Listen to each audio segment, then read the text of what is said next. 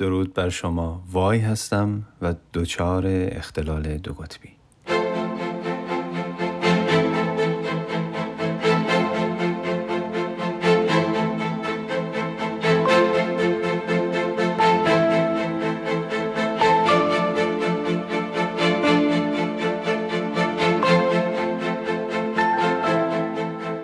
خیلی وقته در مورد رهایی و آزاد شدن از این بند از این قید صحبت نکردم. جای بسی خوشحالیه و امیدوارم شمایی که داری به من گوش میدی هم همین سیر رو تجربه کرده باشی. گرچه من حتما باز خواهم گشت به اون دوران باز خواهم گشت به اون دوران رهایی پسند که دوست داشته باشم که رها بشم از این بند خاک. ولی امیدوارم شما به اینجا برسی و پایدار بمونی. خبر. و بوی آمدن بهار تو اسفند ما همیشه برای من یک بهشت درونی برای من ایجاد می‌کنه و از درون من رو شاد می‌کنه و قلیان روحی و اون احساسات رو بهم میده. چون نوید آمدن بهار رو بهم میده. بهار من بهشت من در واقع از نیمه فروردین شروع میشه تا نیمه خرداد و این یک بهشتکی است و این یک فصل آرامشیه برای من که دنیا رو یک جور دیگه ای می‌بینم. زندگی در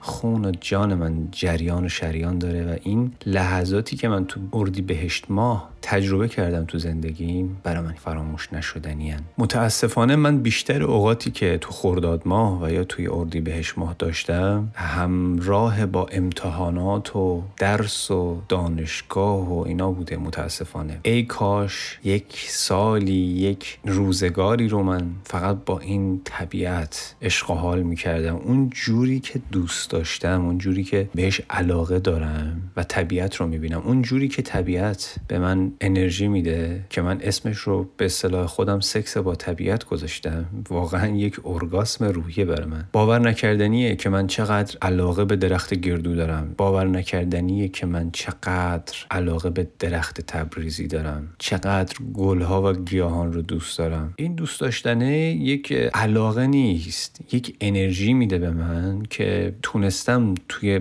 مراحل سخت زندگیم با افسردگی و استراب ها اینجوری مبارزه بکنم. یعنی دوره های وحشتناک افسردگی من ناگهان در اردی بهش ماه انگار با یک جارو انگار مثل برف پاک کن ماشین قشنگ زدوده میشن میرن و خرداد ماه به اوج اون لذت می‌رسم. یک ارگاسم روحی رو من تجربه می‌کنم. خب این احتمالا افسردگی فصلی یا هر چیزی که بذاریم نفرت و اون گریز از زمستان و پاییز حتی اواخر تابستان که قرار با من خداحافظی بکنه این حس برام غمانگیزه و بسیار دردناک. روزها ماهها هفته ها نور روز دمای هوا رفتار دیگران چقدر فاکتور و چقدر ویژگی و مشخصه هایی که می‌تونن حال منو بالا و پایین بکنن. می‌تونن من رو هیجان زده و یا آشفته بکنن. این تصور و این علاقه که من همیشه بتونم تو استوا زندگی بکنم که همیشه در اون تابستان ذهنی خودم باشم این از بچگی تو ذهن من بوده. و یا اینکه بتونم سفر بکنم بین دو تا نیم کره زمین در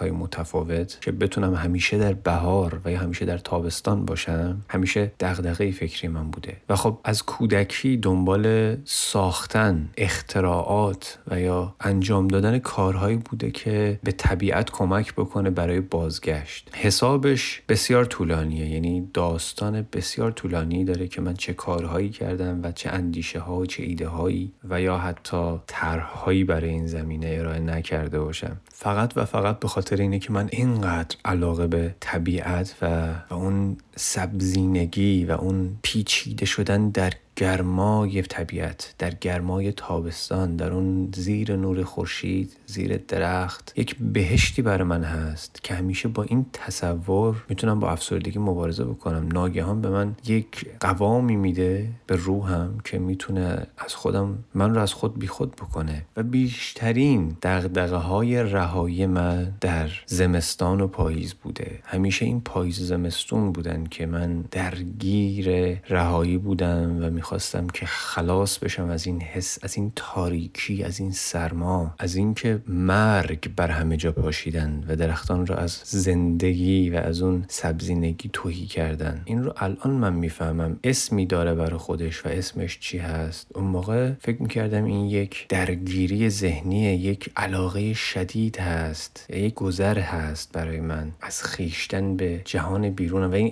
ارتباط من با جهان بیرون هست. به جای اینکه با انسان ها ارتباط برقرار کنم در جوامع باشم با دیگران بسازم درگیر رابطه عاطفی با درخت تبریزی بودم با بوی چوب با اون درخت گردو با اون عظمتی که اینها دارند من زندگی خودم رو ساختم. بیشترین صحبتی که من در زندگیم با یک شخص با یک نفر با یک چیز انجام داده باشم اون هم با درخت هست. من با درخت بیشتر از هر کس و هر چیز دیگری در دنیا صحبت کردم. به خصوص درخت گردو و آن هم در فصل زیبای تابستان. همه اینا رو گفتم که بگم تنهایی من هم برای خودش یک شکل شاخصه ای داره. یعنی اونجوری نیستم که برم توی کنج اتاق بشینم برای خودم کز کنم و تنها باشم. تنهایی من صرفا گریز از انسان هاست. دلیلش رو هم نمی‌دونم. اگر صرفا شیمی مغز نباشه دلیل رفتاریش رو نمی‌دونم از کجا نشأت می‌گیره. ولی این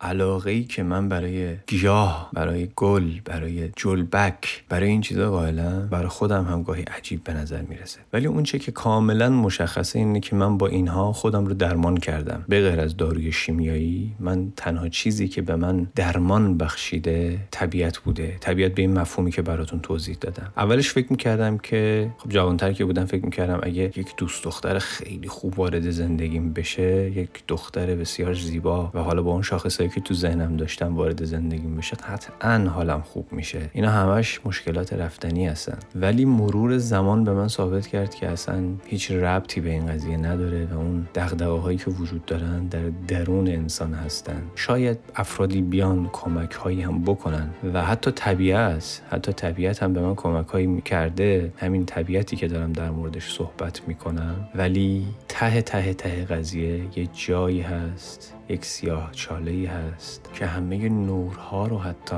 به خودش جذب می‌کنه. این مسئولیت من هست که با این سیاه چاله درونی خودم مبارزه بکنم و تا اون لحظه آخر مبارزه خواهم کرد. از یک طرف این تنها کاریه که از دست ما برمیاد و البته شق دیگهش هم رهایی و یا ساختن و سوختنه که بدترین نوعش هست و اصلا من دیگه نمی‌خوام در موردش صحبت بکنم. این بود اونچه که امروز می‌خواستم با شما در موردش صحبت بکنم. آنچه که امروز به فکرم رسیده بود و دوست داشتم بگم و سپاسگزارم که به صحبت من گوش دادین و روز و روزگار بر شما خوش